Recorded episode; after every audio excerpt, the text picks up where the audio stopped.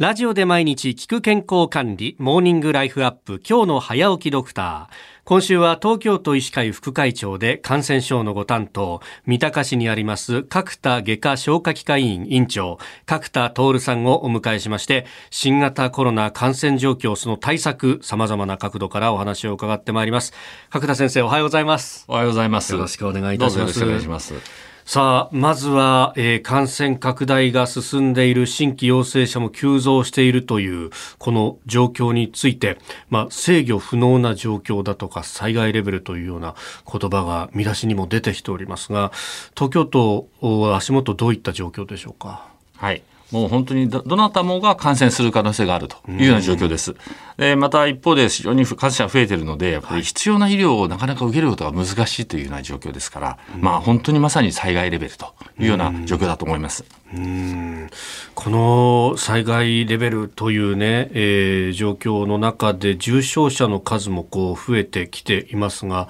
これどういった要因考えられますか？あのほとんどがそのインド株デルタ株なんですけどね、はい、デルタ株は非常に感染力がすごく強いんです、ただ明らかにその重症化率が高いということはあまりはっきりしてないので、えー、やはり新規の感染者がこれだけ増えてくるとやっぱり必然的に重症化する人がある程度率、まあ、大体0.6%なんですけどが増えてますね。ただ5000人感染すると、はい、まあ、毎日60が30人はその人工呼吸とか必要になってしまうような人が出るってことですね。うん。そうするとやっぱりこの元となるところの感染者数をなんとか抑えていかないといけないと。もうそれが基本的な本当に対策です。それが一番重要ですね。うん。この重症者の人たちの傾向として、あの、お年だとか、あるいはワクチンを打ってるかどうかとか、あるいはどこで感染したとかっていうのは、どうですか？傾向はあるんですか？ぱりワクチンを打ってる高齢者は、はい、まあ多少やっぱり重症化してても、あまり亡くなる方は少ないっていうかな。やっぱりワクチン明らかに重症化率とか死亡率を下げてるという状況があると思います。うん。あとはその感染経路の部分で、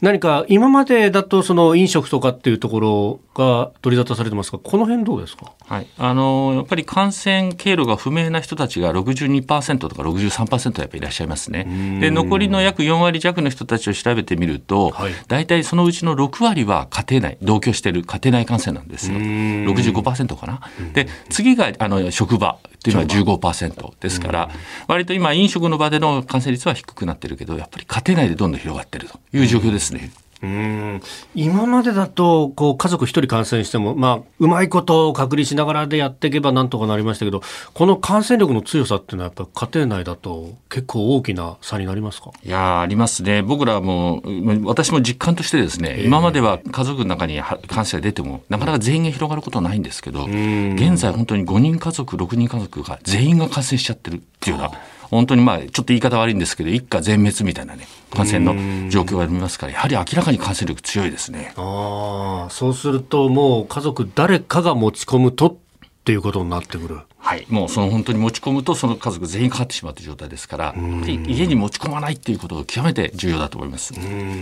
そこでもう一つお伺いしたいのがこれあの8月の末に放送しておりますいよいよですね。あのこのままでいくと2学期が始まるということになってくる。この子どもだとか、まあ、若年層これでいかがですか？うん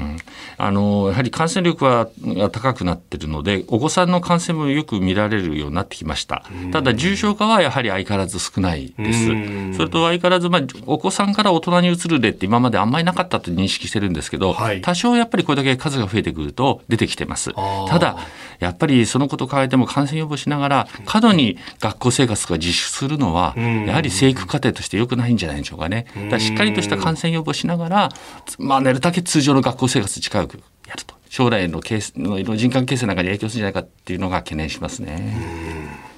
えー、新型コロナ感染状況その対策について、えー、東京都医師会副会長で感染症のご担当角田徹さんにお話を伺ってまいります。先生明日もよろしくお願いします。よろしくお願いします。ありがとうございます